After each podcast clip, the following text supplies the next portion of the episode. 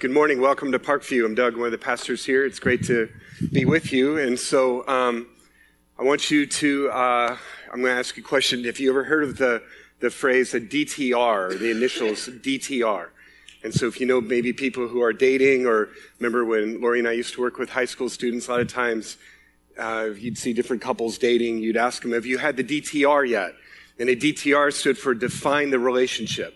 Are you defining the relationship? And because sometimes maybe a guy and a gal can be dating for a while, and usually it's the guy isn't really talking a lot about his intentions or where he sees this relationship going. And so the, usually the gal has to say, Hey, so what are we? Like, are we just buddies? Are we just hanging out? Or where do you see this thing going? So, um, I've been blessed to be married to Lori for uh, 23 years. And so I was thinking through this DTR thing. There were two times when we were dating where Lori just had to kind of say, okay, now where's this going? Like, and I thought I was communicating, but I wasn't. Like, where, where are we? And so to me, the funniest of the two times was we had been dating for about a year and a half. And uh, this was in January, and uh, we had just come through the holidays and been with each other's families. Everything was looking great. And so it was actually on the morning of my birthday, I took her parents out for breakfast and asked their permission to marry Lori and all this and went great.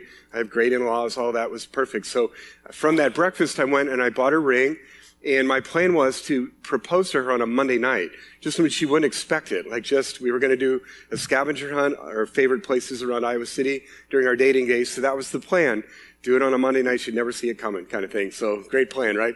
So then that night we're hanging out. So this is Friday night and she has her second little eruption, a little bit of like the DTR. Like, where is this relationship going? I just need to know, like, what are we waiting for? And so it was really hard. I had to play stupid, which isn't too hard for me to do, but I had to like, you know, say, well, you know, I just don't know. But there's a part of me going like, should I just take her to my to my house and show her the ring in the drawer? You know, should I just blow the whole plan? But no, I said, no, I want the plan to work out. So I kind of had to, you know, well, I think it's going, I really love you and I think it's going great, but all that. So, but she, we had to wait, you know, and then she, she felt horrible. Like after she, oh, I'm so sorry. I don't mean to rush things. I just, just need to know. And so that's valid. Like if you're in a relationship, you need to know, like, how much are you committing? How, how into this is the other person? And so we're in the Gospel of Mark, and Mark has 18 chapters. And the first eight, it kind of breaks into two sections of eight. And we're going to be at the end of chapter eight. And I feel like Jesus is having a DTR with his disciples. Because if the big question for the first eight chapters of Mark is, who is Jesus? In fact, a couple different times, there's even that question, who is this man? Like after Jesus calmed a storm on the sea, the disciples asked, who is this man? So it seems like the first eight chapters, the big question is, who is Jesus? And we've seen him like heal the sick. We've seen him raise a dead girl. We've seen him cast out demons.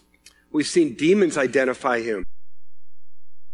God the Father identify him at his baptism, where he said, This is my beloved Son. And so Jesus is being introduced to us as the Son of God. So that's the first eight chapters.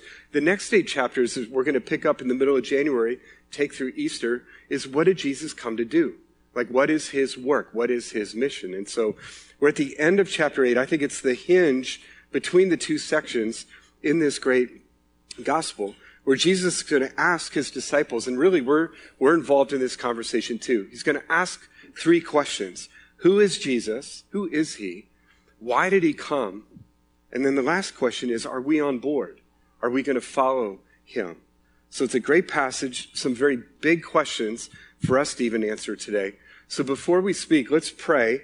And I'm going to ask you just to pray quietly before I pray and just ask God to teach you and uh, to speak clearly. And if you could pray for me also that I would speak clearly from God's word. Not a big deal, but a little head cold action going on and need extra prayer today. So just pray for those two things that you would listen to what God has for you, that I would speak clearly. Why don't you pray quietly where you are?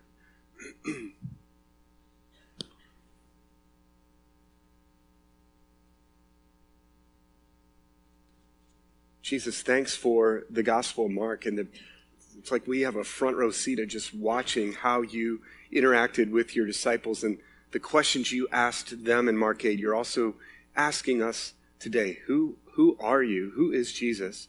Jesus, why did you come? And are we on board with you? And so help us just respond this morning. Speak to us through your word. In Jesus' name, amen. All right, so the first question, who is Jesus? You pick it up in Mark chapter 8, verse 27. So Mark 8, 27, it says, Jesus went on with his disciples to the villages of Caesarea Philippi. And on the way, he asked his disciples, Who do people say that I am?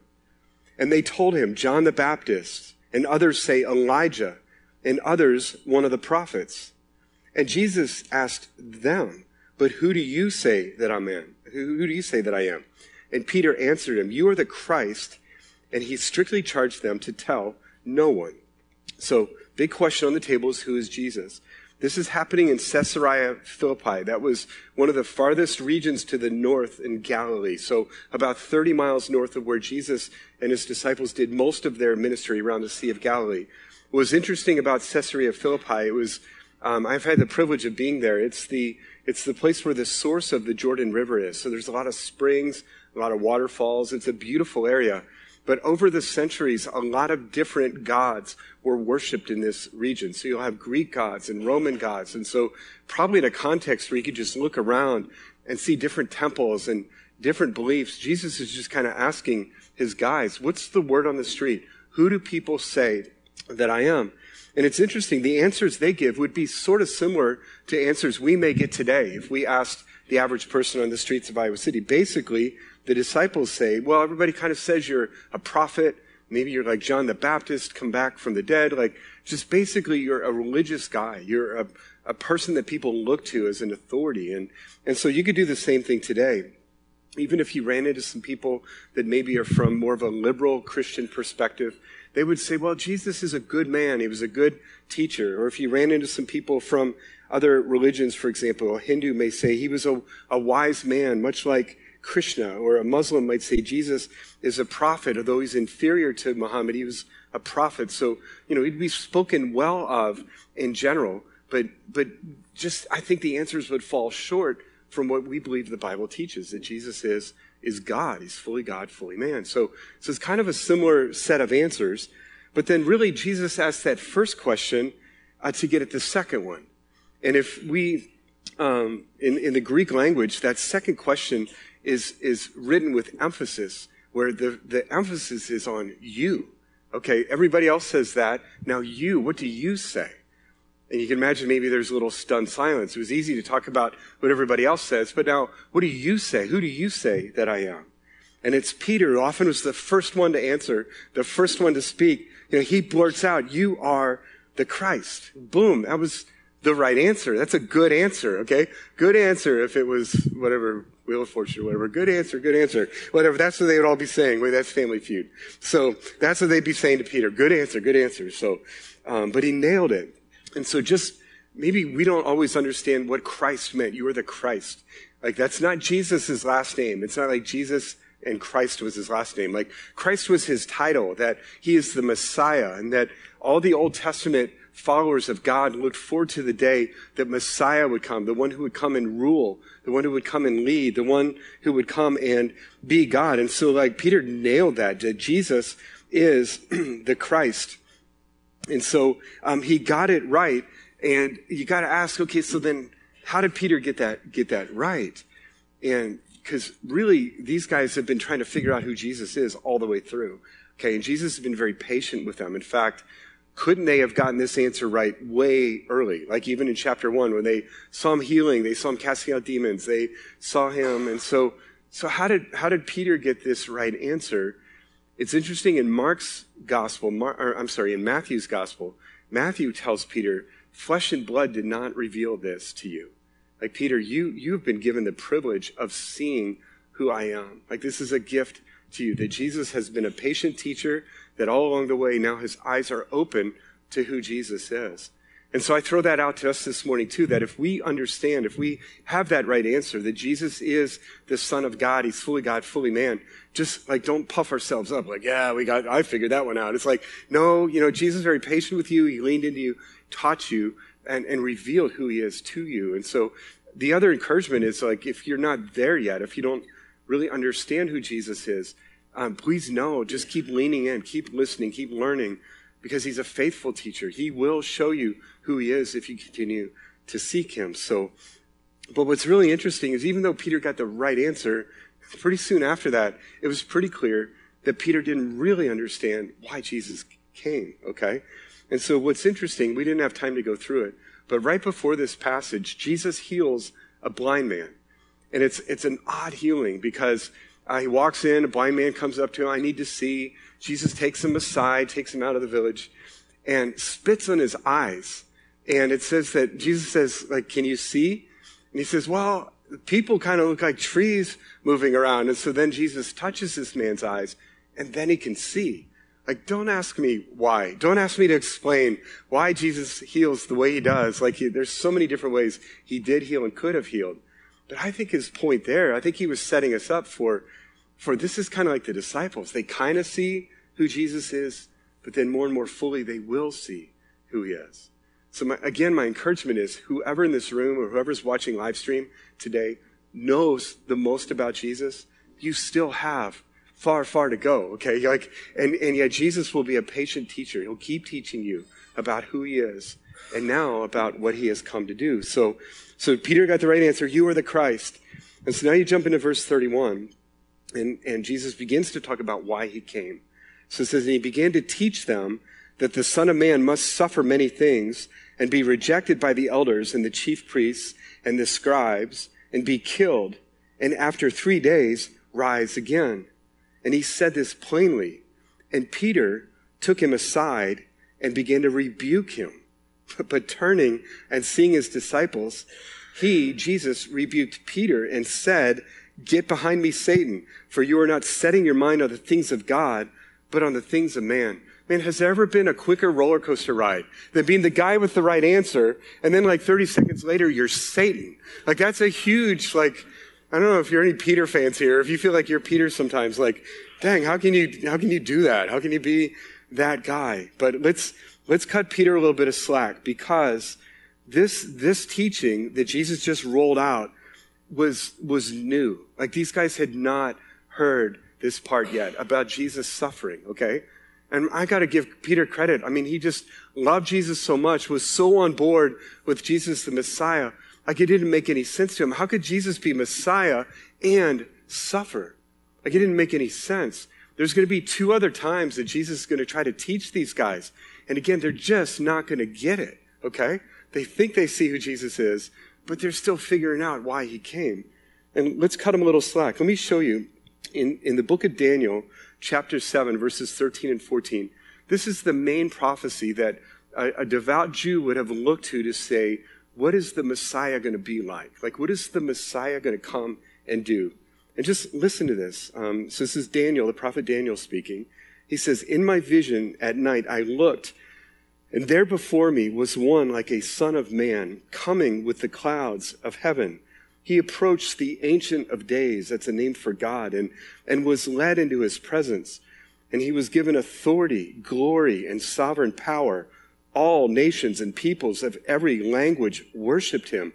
His dominion is an everlasting dominion that will not pass away, and his kingdom is one that will not be destroyed. Like, Peter's on board with that. Like, yes, Jesus has come. He's going to be that. He's going to be the Messiah.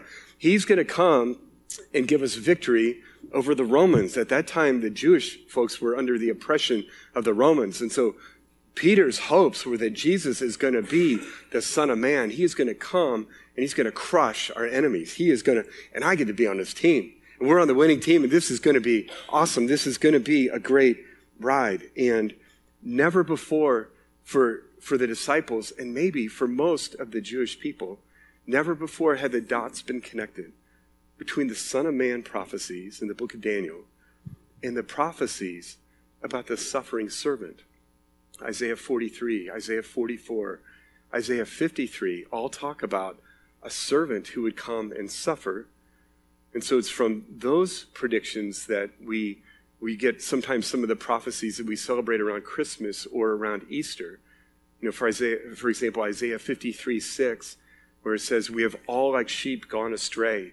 Each of us has turned to his own way, but the Lord laid on him the iniquity of us all, that the Lord laid on this suffering servant. And so it had never computed with these guys that the Son of Man was also uh, the suffering servant. And so Peter is just reacting out of just, he had never heard those dots connected. And so, uh, you know, we point the finger at Peter and laugh at him, but this is what's going on. And so Jesus made the point the Son of Man must suffer. He must. So you got to ask, okay, why must he suffer? And so this is getting into the essence of the gospel.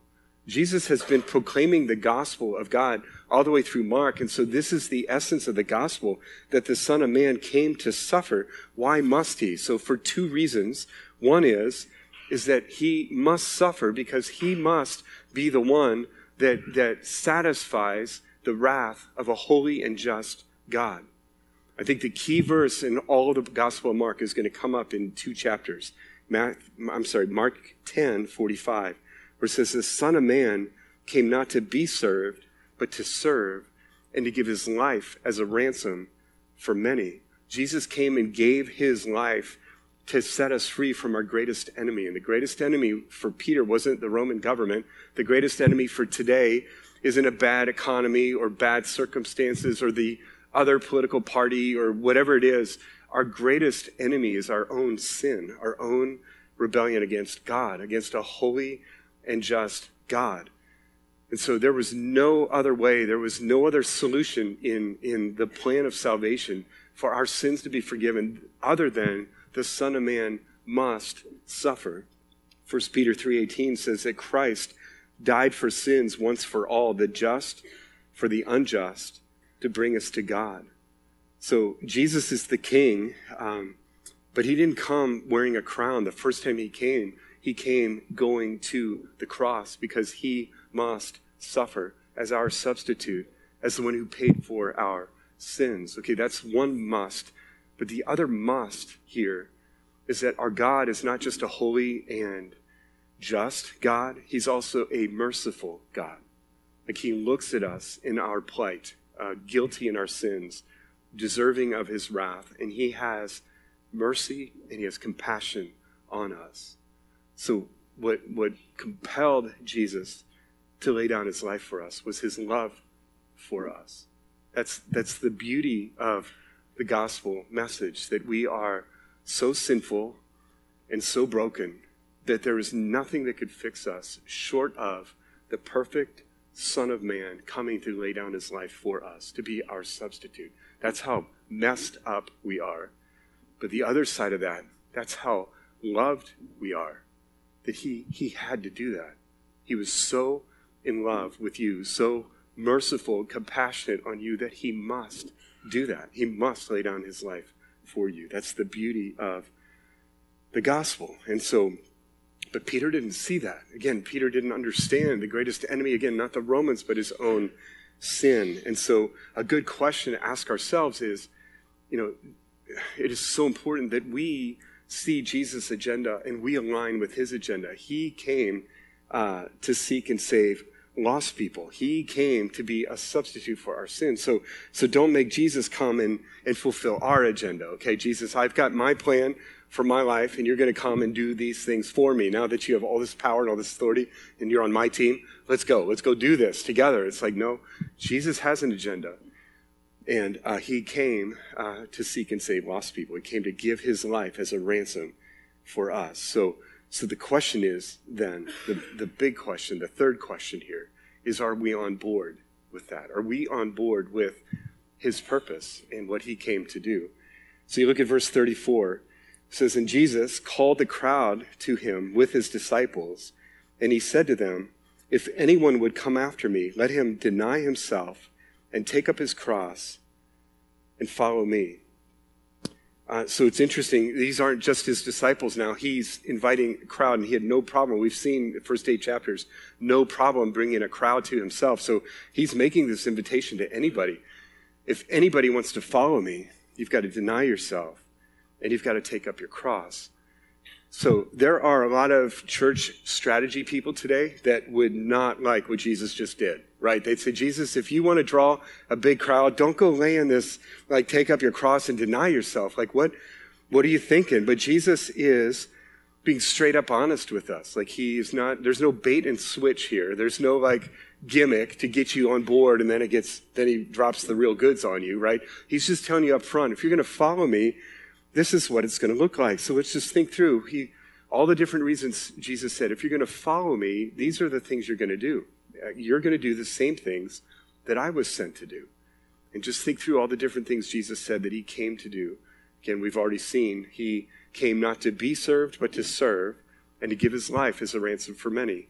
He came uh, to give life and life to the full. He came uh, to seek and to save lost people. Just look at all the why did Jesus come statements. He said, if you're going to follow me, this is what we're going to do. And so, but if you're going to be able to do that, there's two things you're going to need to do. If you're going to follow me, you need to deny yourself and you need to take up your cross. So that first statement, deny yourself, man, that statement alone is just a punch in the gut of the American mindset. Like, deny yourself? Are you kidding me? Like, our, our motto is indulge yourself. Like, whatever you want to do, just go for it. Like, just do it. Eat that, do that, you know, go there, spend whatever you want, you know, money on this or that. Spend your time doing whatever you want. Like, the greatest sin in our culture today is anybody imposing us doing what we want to do, right? So, deny yourself doesn't even doesn't even appear on the grid of the average American. Like, deny yourself. No, indulge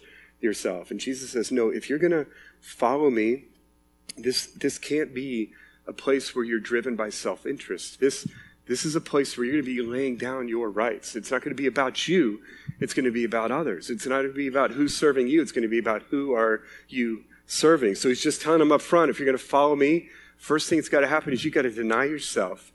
And then he goes beyond that, as if that's not hard enough. I mean, I, you know, I'd see at least half the crowd or more starting to check out and looking for another, another person to follow, right? So deny yourself. Then he rolls this one on him Take up your cross. Take up your cross. So again, the Romans were in charge at this day, and so they were the authorities, and they had different ways of punishing uh, criminals, and uh, they would poison them or they would feed them to animals. I mean, they thought of all kinds of beheading, all kinds of just cruel things. But the cruelest was, was crucifixion. And so Jesus picked up on the image there of taking up your cross. And so what was especially heinous about crucifixion was it wasn't just incredibly, incredibly painful and brutal way to die, but it was the most shameful way to die out of all of those. It was saved for the worst offenders, the, the ones who rebelled against the kingdom, or the lowest on the totem pole. Like just, it was reserved for the worst of the worst because it not only involved pain and death, but it involved just absolute shame along with the suffering. And so to take your cross was a very vivid picture of, of whoever's following Jesus has to be willing not just to lay down your life, not just to deny yourself, but to, to suffer insults and mocking and ridicule that's that was just a, a, just a grueling picture that Jesus laid out. And again, church growth strategists today would say, Jesus, what are you thinking? Like that's that's not how you draw people to your movement. But Jesus goes on and he says, okay, let's let's let's do a cost benefit analysis. Let's just let's just lay it out. Here are your options. Uh, you can follow me, but you have to deny yourself and take up your cross or you can do your own thing. And so look at verses 35 to 38. He says, For whoever would save his life will lose it, but whoever loses his life for my sake and the gospel's will save it. For what does it profit a man to gain the whole world and forfeit his soul? For what can a man give in return for his soul? For whoever is ashamed of me and my words in this adulterous and sinful generation, of him the Son of Man will also be ashamed when he comes in the glory of his Father with the holy angels. And there's there's an intensity here, right? He's this is a major DTR. Like, do you know who I am? Do you know why I came? And now are you on board? Are you coming? He's saying, let me break it down for you. There's there's two options here. One is you can be all about saving your own life. You can be all about doing what you want to do, satisfying yourself, get everything you can from this world, man, just go for it. He's saying that's that's plan A. You can do that. You can go for the save your life plan. But Jesus warns if you save your life, you're going to lose it. Uh, the word life there is a pretty significant word. It was uh, the Greek word psyche, and it meant like the deepest, the, the real you. It's like your identity. It's who you really are. And so in the save your life category, if you're trying to get everything you can from this life, usually that's going to revolve around your performance, like how good are you doing? Did you get the good grades? So You got the good jobs. You got the good house. You got the good cars. You got the, you know, like a lot of it's your performance or your achievement. And maybe another side to that could be your relationships. Like who, who are the people then that I've been able to, you know, brokered my way into their lives and the kind of people I got to be around me, the kind of people I got to look up to me and all of that. And so Jesus is saying like, are you really going to latch who you really are into these things? Because the problem is you're going to try to save your life. You're going to try to set up a life for yourself, but it's going to go away. You're going to lose it. Like anything we try to grab to and cling to, there's going to be a day where you're not going to be able to achieve anymore. There's going to be a day where you're not going to be able to perform anymore. If it's even just you, you mess up, or eventually you're going to get old, you're going to get replaced, right? So those kind of things, or just if you're clinging to the relationships in your life, that that there are times where people can come and go. That if your identity is wrapped up on who you're around, like those things can be so fleeting. And Jesus saying, if that's where you're trying to save your life, you're going to lose it. Um, it's interesting. The uh, comedian Louis C.K. you know has this statement. He says about our day, making a commentary of our day. He says everything is amazing, but no one is happy. And just if you hear him go on about that, like for example, if you just stop and think about all the things we have at our disposal, you know, like smartphones, like we got computers in our hands, like we could talk to anybody in the world, you can find out information about anybody in the world, and I mean, just how amazing that technology is, we just carry with us, but then like how quickly we, we're dissatisfied with it. Oh, I only have a seven. I need an eight. I need a 10. I need the next. Like, it's so slow. Stupid phone, like, stupid Siri doesn't, like, take my commands right. Like, just, if we would just chill and calm down, just say, like, you know, like 10 years ago, 15 years ago, if you say to somebody, you'd be able to talk into, like, kind of like a calculator, and it would be able to then call you or give you directions to things like, you would be stunned and you'd be amazed, but like, how quickly we just get tired of you know, we have so much, but it so quickly dissatisfies. It doesn't work. And Jesus is just kind of warning us of that. Just uh, don't, just, yeah, you can try to save your life, but it's just not, it's not going to satisfy. And it's not just today, it even goes all the way back. Came across this quote from a second century Roman emperor named Septimius Severus. And he says, I have been everything, and everything is nothing and a little urn will contain the remains of one uh, for whom everything was too small. Like even back in that day, whatever his latest technology he was clinging to, the sundial, ooh, the sundial. I don't know what it was, but like even then he's like, like this did not satisfy. I had all that this this time period could offer me, and it did not satisfy. I went into the urn as one for whom everything was too small. Jesus just just warns us of that. So so that's that's plan A. Are you just are we just you know trying to save our lives because it's not going to last. It's not going to work. That's not going to satisfy. But he goes to the other side. To lose your life for my sake and for the gospel, you will find it. Okay, so um, he's not just talking about suffering because we were we were jerks, like we're being hypocritical or too pushy, like we deserve that suffering, right? And he's not talking about suffering that we all we all get sick, we all uh, you know, just not just the circumstances of life, kind of, you know, hard times. He's talking about uh, suffering for his sake and for the gospel. Like opening our mouths about the gospel and being willing to to suffer being rejected by people or or viewed as being stupid or uneducated, or you're one of those Bible thumpers, or just that, just, he's talking about that. If you lose your life for my sake in the gospel, and even some places of our world today, it's not happening here, but it could literally cost you your life. He says, if you lose your life for my sake and for the gospel, you're going to find it.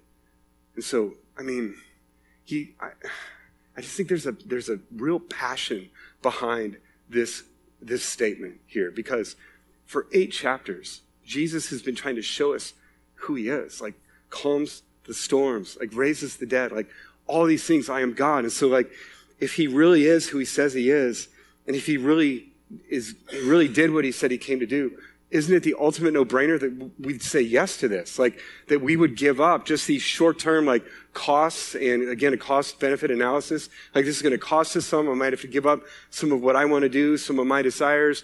I might suffer a little bit. I might have to give up my time. I might have to give up my money toward other things than what I would normally do. Like all those things. Like isn't this if he really is who he says he is, and if he really did come to do what he said he came to do, like this is the ultimate no-brainer.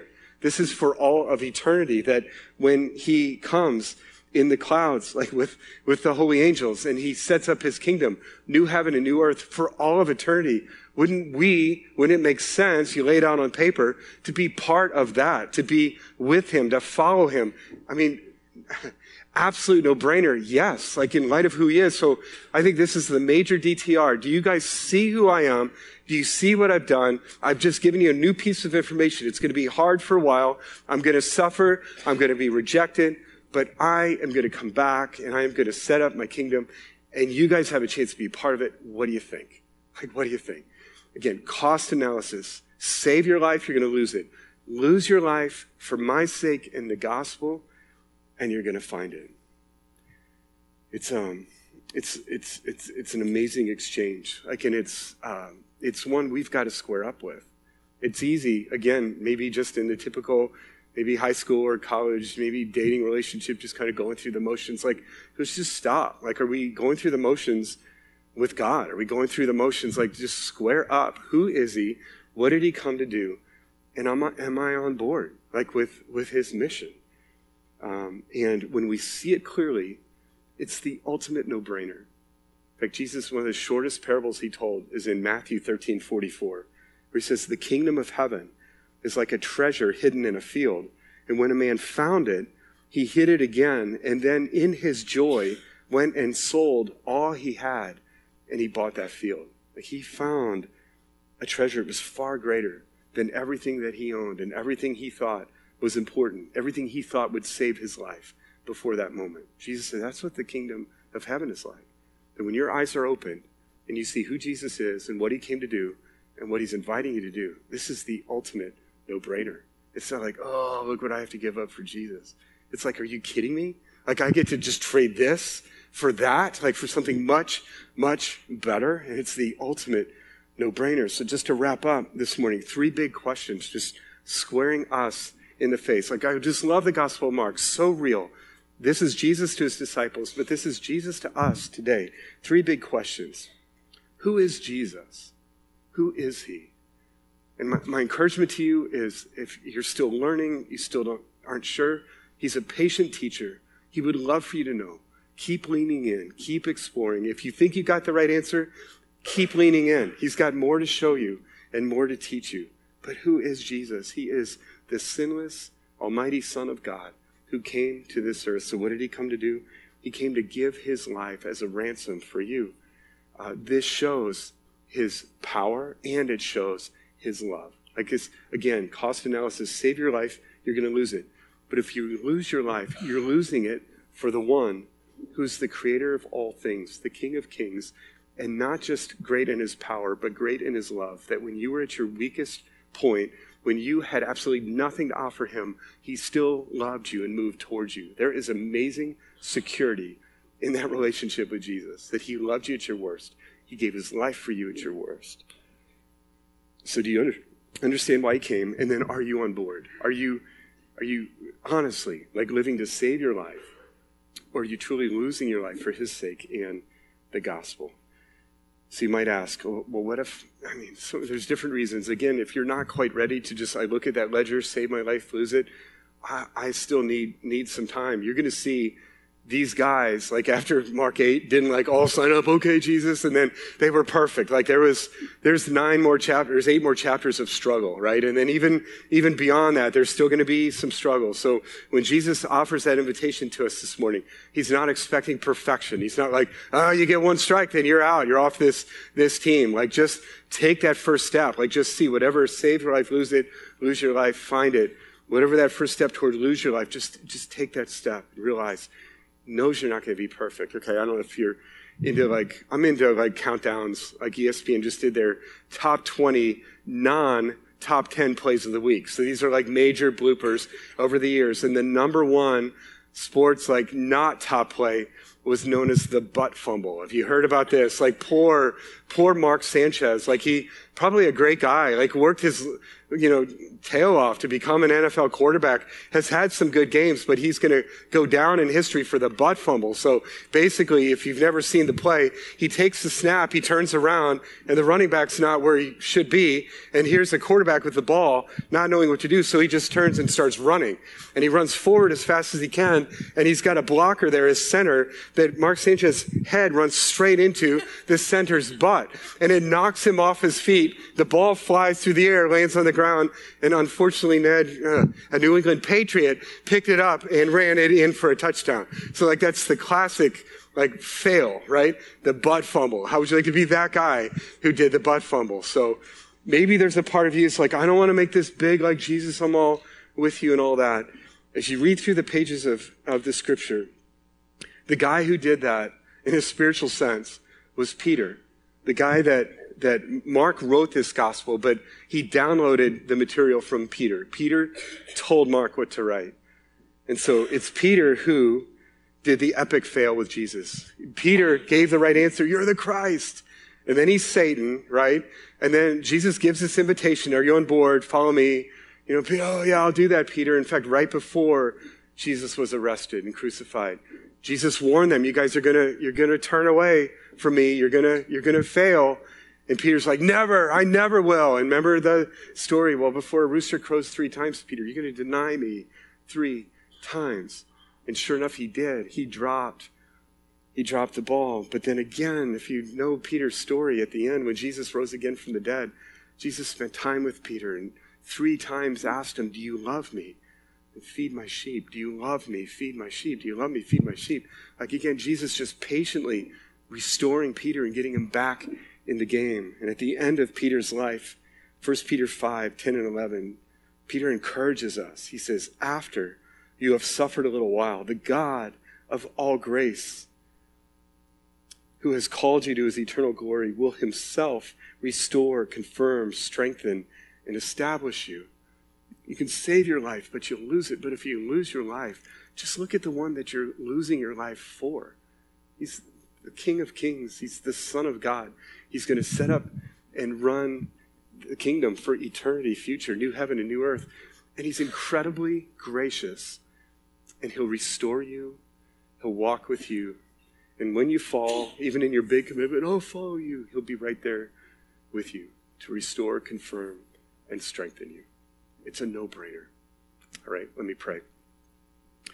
Jesus, thank you again for this front row seat to seeing you just ask some very pointed questions to your followers, and they're questions we need to answer too. And I thank you that if we're struggling with any of the answers there, you're a very patient teacher. You will show us, help us lean in, help us take these questions seriously, and help us choose, choose uh, to lose our lives so that we can find the life that you've given us. Thank you, Jesus. In your great name we pray. Amen.